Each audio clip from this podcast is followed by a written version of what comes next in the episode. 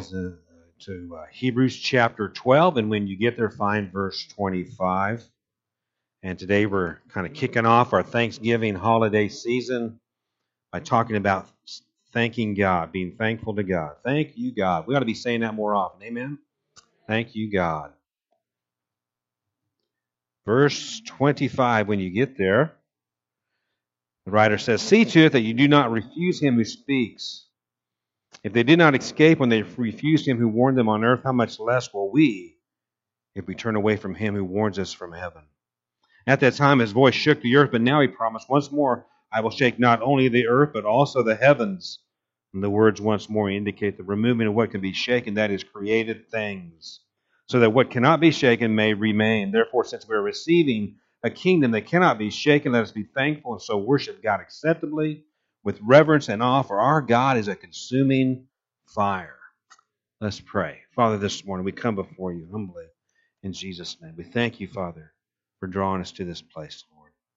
We thank you, Father, for the privilege of walking with you in this life. We thank you, God, for the privilege of be belonging to your family and to be able to say thank you for all your many blessings, Lord.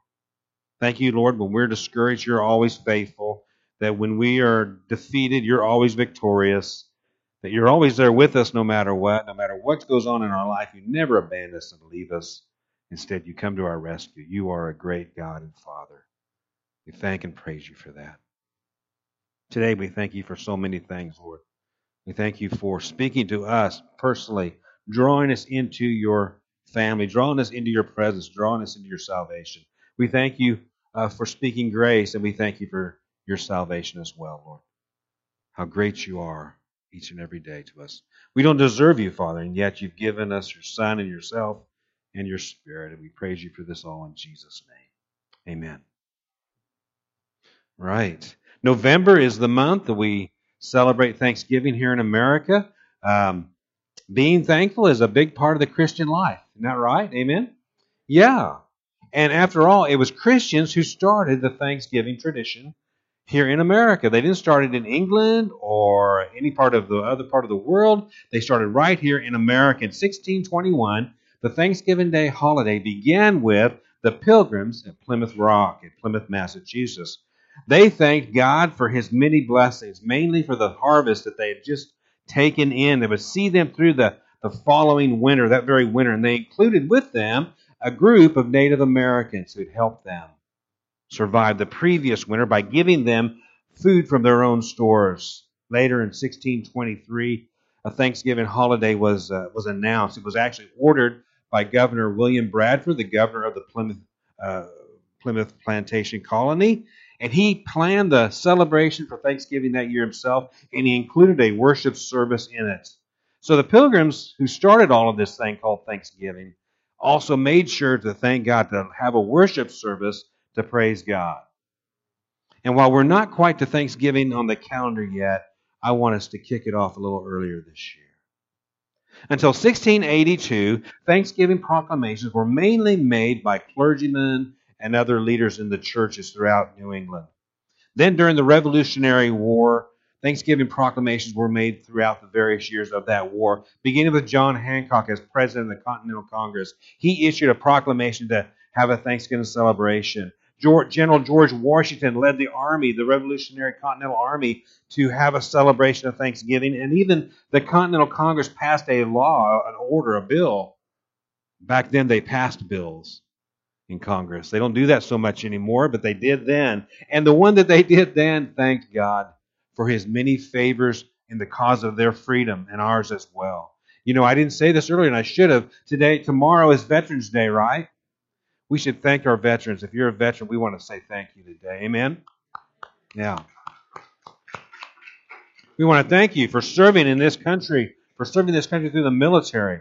But back to Thanksgiving, uh, George Washington is our first president, as our first national president, proclaimed the first national Thanksgiving holiday in America on November 26, 1789. Listen to what he said. He said it was to be a day of public thanksgiving and prayer to be observed by acknowledging with grateful hearts the many favors of Almighty God. George Washington, the President of the United States, was willing to acknowledge God and His favors and to thank Him. Thanksgiving is a wonderful holiday. Amen. It is a wonderful holiday. Families come together and they strengthen each other. Many times friends are included, neighbors. There always seems to be lots to eat, plenty to eat. It's a time of, of satisfaction where we realize how blessed we are and how, how God has been good to us. It's a time of indulgence where we eat lots of food and, and eat lots of uh, pie and things like that. Maybe a little too much indulgence, right? Yeah. That's the only downfall of Thanksgiving. Maybe just a little too much pie, things like that. It's a wonderful holiday. But what should we be thankful for? What should we be thankful for as a people? If we follow the example set by the pilgrims and the founding fathers like George Washington, the one thing that we should put at the top of our list should always be we should be thankful for our relationship with God. And that's what I want to talk about this morning. God has abundantly blessed us. I say that in affirmative for you too. I believe God has blessed all of us abundantly each and every day. Some way God blesses us. Why, He even made it possible for us to know Him. One of the greatest blessings of all is to know our Creator, know our Father in heaven, know the one who, who gave us meaning and purpose for life, who put us here for a reason. I'm thankful for my relationship with God. It's changed me, it's changed the direction of my life. 30 years ago, God moved in my life and He spoke to me in a powerful way. And I accepted Christ as my Savior and Lord. And I've never been the same ever since. I'm still not where I need to be. I, I, I, I have to acknowledge that to God and to you. I'm still a sinner saved by grace, but I, I'm nothing like what I was before. I think, I think that's so important for all of us to, to share with others. I think that God speaks to people is one of the most intriguing aspects of the Christian faith. I was raised as a Roman Catholic, and, and really you didn't think about God speaking in a personal way. You thought about God speaking through the priest. Whatever the priest said, that's what God wanted us to know or to hear. But God speaks. I think that is an incredibly intriguing aspect of the Christian faith. We ought to be emphasizing that more as Christians, that God speaks to us personally. Looking at your outline on the back of your bulletin this morning. Number one, thank God for speaking this year. If you're saved by grace through faith in Jesus Christ, God has spoken to you somehow, some way, and we need to thank God for that. You need to thank God for that. Now, that God speaks today is not some wacky, mystical kind of idea. It's not some aberration of, of uh, we're not crazy because we believe this. We should believe. The Bible teaches us that we should believe that God speaks to a person individually, and that person can have that personal relationship with God. Look at verse 25. He says, See to it that you do not refuse him who speaks. The Bible says right here very clearly God speaks. He speaks personally because it says, Speak to you that you do not refuse him who speaks.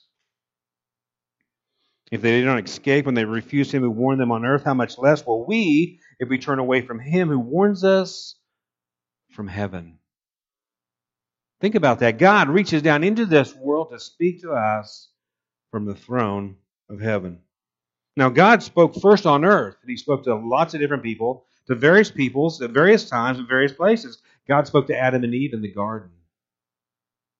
It's like we sang that song, He walks with me and He talks to me. That's talking about Adam and Eve in the garden.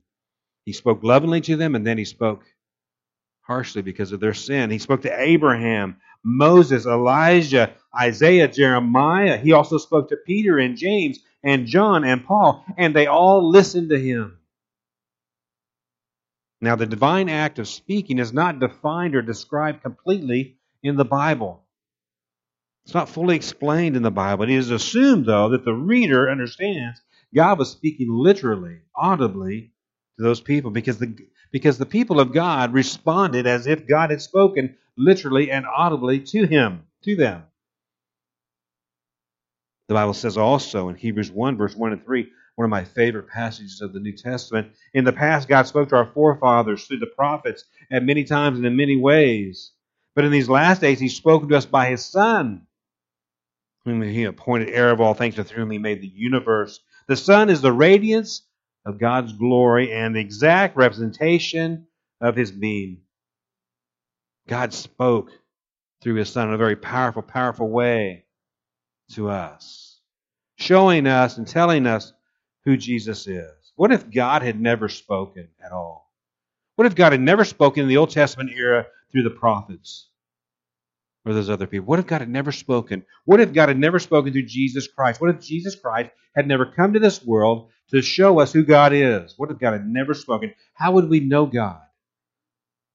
How would we know God's blessings? I don't know that we would. Do you? I don't know. Maybe he would have found another way. I don't know. I'm just thankful that God has spoken and that he has spoken to me personally. Amen. And so this year, I'm thankful that God speaks. I'm thankful God speaks to you and to others as well and draws people to salvation. I'm thankful that God speaks to young people and old people and all kinds of different people. It doesn't matter their skin color or where they come from. God speaks. And today, when God speaks, he speaks through Scripture. He speaks through the Holy Spirit. He uses the Holy Spirit to speak to us. The Holy Spirit guides us when we read the Scriptures or when we hear a message preached from the Scriptures. This is why it's important when you have a preacher in a church that he preaches from the Bible, because the Bible is God's Word and God speaks through the Scriptures. So important. The church has Bible believing, Bible preaching pastors. Verse 25 has a warning at the very beginning. See to it that you do not refuse him who speaks. I, I, I would echo that today. Don't refuse him when he speaks to you. Don't turn away when God when God speaks to you, when he talks to you. It might be in the dead of night. It might be when you're opening up your Bible and reading in the morning. It might be through a song on the radio that uh, you listen to from the Christian radio station. It might be anything. It might be here. It might be when you leave and you go in the parking lot and you remember something from the service, a song that was sung or a prayer that was prayed or something from the message God will speak through you different times, not just in this room. He'll speak to you through through your whole life. In the hospital, the funeral home, in your backyard. Don't refuse him. Many people throughout history have refused God when he spoke to them, and they paid the price for them. The Hebrews that Moses led out of Egypt got all the way through the desert to the promised land. And God said, Go in and take it. It's yours. I'm giving it to you. You'll have it. It belongs to you even now. And they refused. They thought the people living there were bigger than their God. Isn't that something? Never let anything become bigger than God to you. Nothing. Not your fear, not your lack of faith, not your discouragement, not your defeats. Nothing is bigger than God. Don't let anything ever become bigger to you than God. So, what happened to those people? They died in the desert. And the Bible says they weren't allowed into God's rest, meaning his presence. Those people who had less faith in their God than in the fear of those giants, they lost the promised land on earth. They lost the promised land of heaven. That's something. So when you turn away and you refuse to listen to God, guess what? You're going to pay a price. Something is going to be taken from you. You won't get something that God has ready for you. So don't refuse Him. Even if it sounds hard. 30 years ago, when God spoke to me, it was hard for me to, to give myself up to God because I didn't trust anybody, much less a God that I didn't, I couldn't see or touch. But He spoke in such a way I had to. He overwhelmed it. I knew that if I didn't respond to Him, I knew that if I didn't obey Him, that I would miss something wonderful a life walking through a life of walking with him. Thank God that he still speaks. So when you sit down for Thanksgiving dinner with your family and friends, thank God, even if it's just in your heart, thank God that he speaks. Don't refuse him when he does. Second of all, number two, thank God for speaking with grace. If you're saved today through faith in Jesus Christ, you are saved by grace and grace alone. So thank Him for that. During the Old Testament era, God didn't always act with grace. He did at times, but he didn't always act with grace. Sometimes he became very angry, and when God gets angry, he moves his creation because he can, because he's the creator. In Exodus 20, verse 19, the people had gone to the mountain. God said to Moses, Take the people to the mountain, Mount Horeb, Mount Sinai. That's where I want you to go, for there you will worship me. And so he takes the people there. In Exodus 29, and when the people saw the thunder and lightning heard the trumpet and saw the mountain and smoke, they trembled with fear. They saw this mountain It's as if they had walked out to the Rockies in Colorado and saw the mountains, and all around the mountain was this was this smoke and this fire, and they heard a trumpet, and they heard the thunder and the lightning flashing. And it was it wasn't earthly, it was something totally different. It was God moving on that mountain. And they stayed at a distance and said to Moses, Speak to, to us yourself, and we will listen, but do not have God speak to us, or we will die. They were so afraid of God, they didn't want to hear him speak. In Psalm 68, verse 7 and 8, David said this after going through a very harsh time in his life, a very difficult time in his life. He said, When you went out before your people, O God, when you marched through the wasteland, the earth shook. This is David experiencing God in his life. He said, The earth shook and the heavens poured down rain before God, the one God of Sinai, before God, the God of Israel. God moved and David saw it. God moved and experienced it. God moved the earth. And David rejoiced over that. Thankfully, though, most of the time God speaks with grace.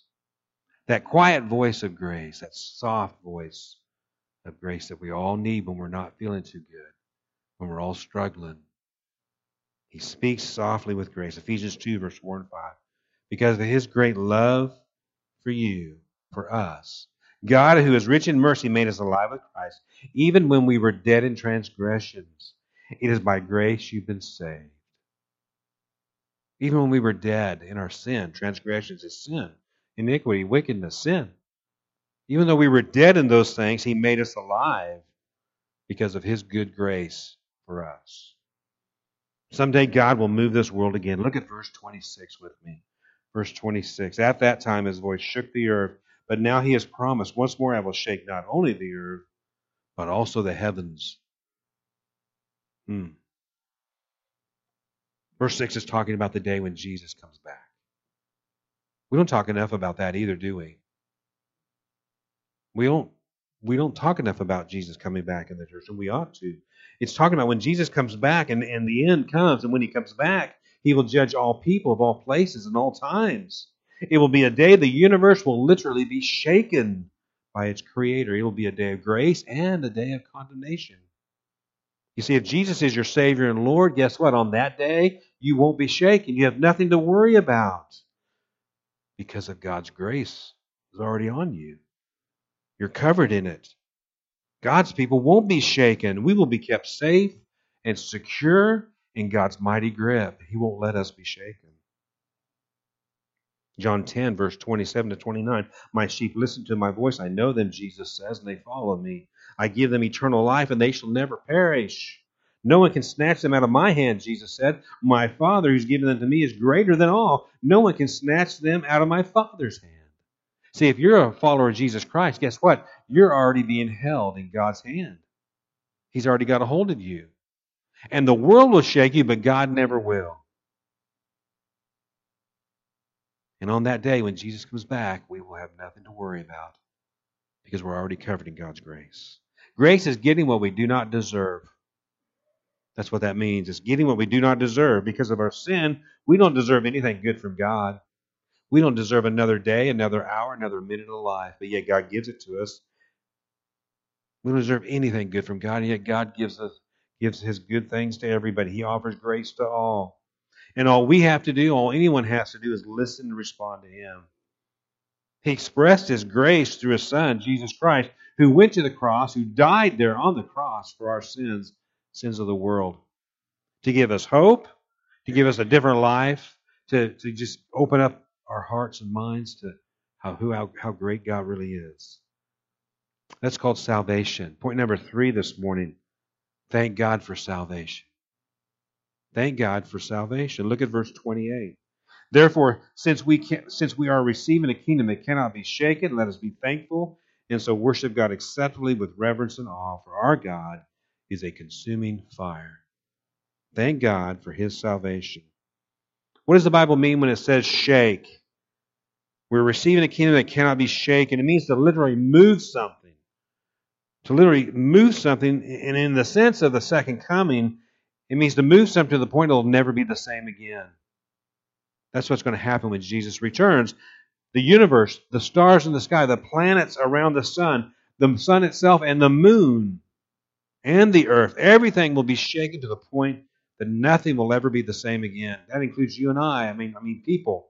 You and I will be safe. I'm sorry, but um, that includes people. People will be shaken because people are part of the created order. You and I are safe. Why are we caught up at the end? When Jesus comes back, why does the rapture happen? Because we're, we're safe with God. We're not going to be shaken. And that's the power of Almighty God. But there is something that can't be shaken. What is that? It's God Himself. God can't be shaken. And if we're in His hand, we won't be shaken because He won't let it. Look at the end of verse 28. Let us therefore be thankful and so worship God acceptably with reverence and awe, for our God is a consuming fire. So often we come to Sunday worship or to our daily quiet time and we're tired and we're wore down and we're kind of defeated. The cares of life have just kind of taken us apart and kind of wore us out. Sometimes we come to God and we're discouraged. And we feel like we're defeated, that the world has just beat us down. But then we open His Word or we hear a song and we begin to read the Scriptures, and He speaks to us again with words like verse 28 saying to us, I won't let go of you. I'm not going to let go of you. You might be shaken by life, but not by me. God says, I'm not going to shake you and I won't let you be shaken. Thank God for His salvation. His salvation has several aspects that we need to understand.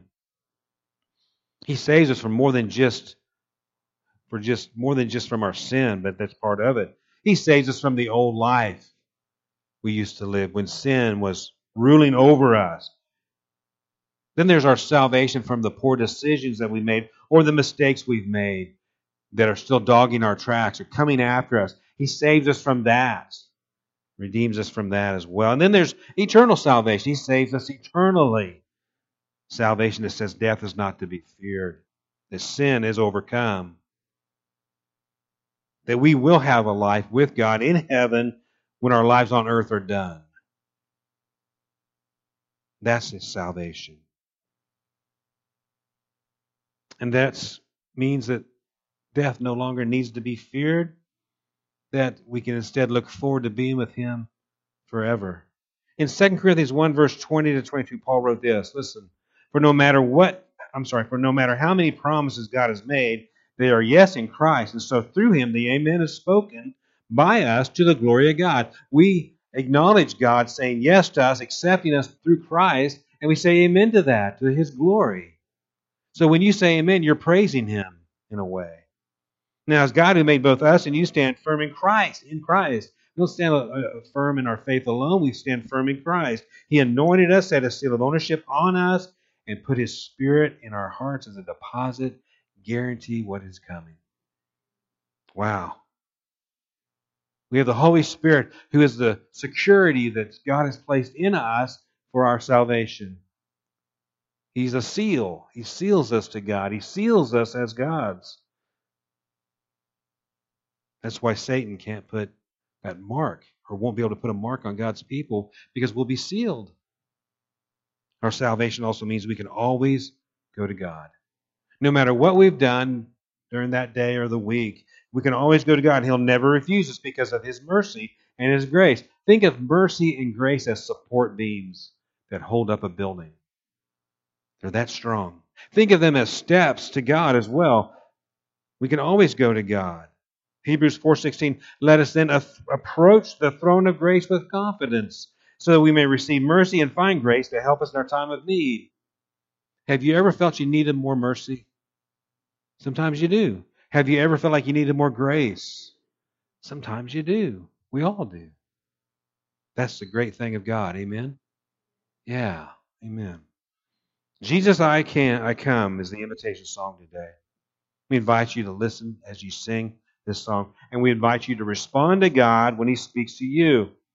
Maybe to accept Christ as your Savior and Lord, maybe to join the church family, maybe to rededicate your life and start over in your relationship with God. Let God speak through this song as we sing. Let, his, let Him pour His grace, His mercy into your life. Let's stand together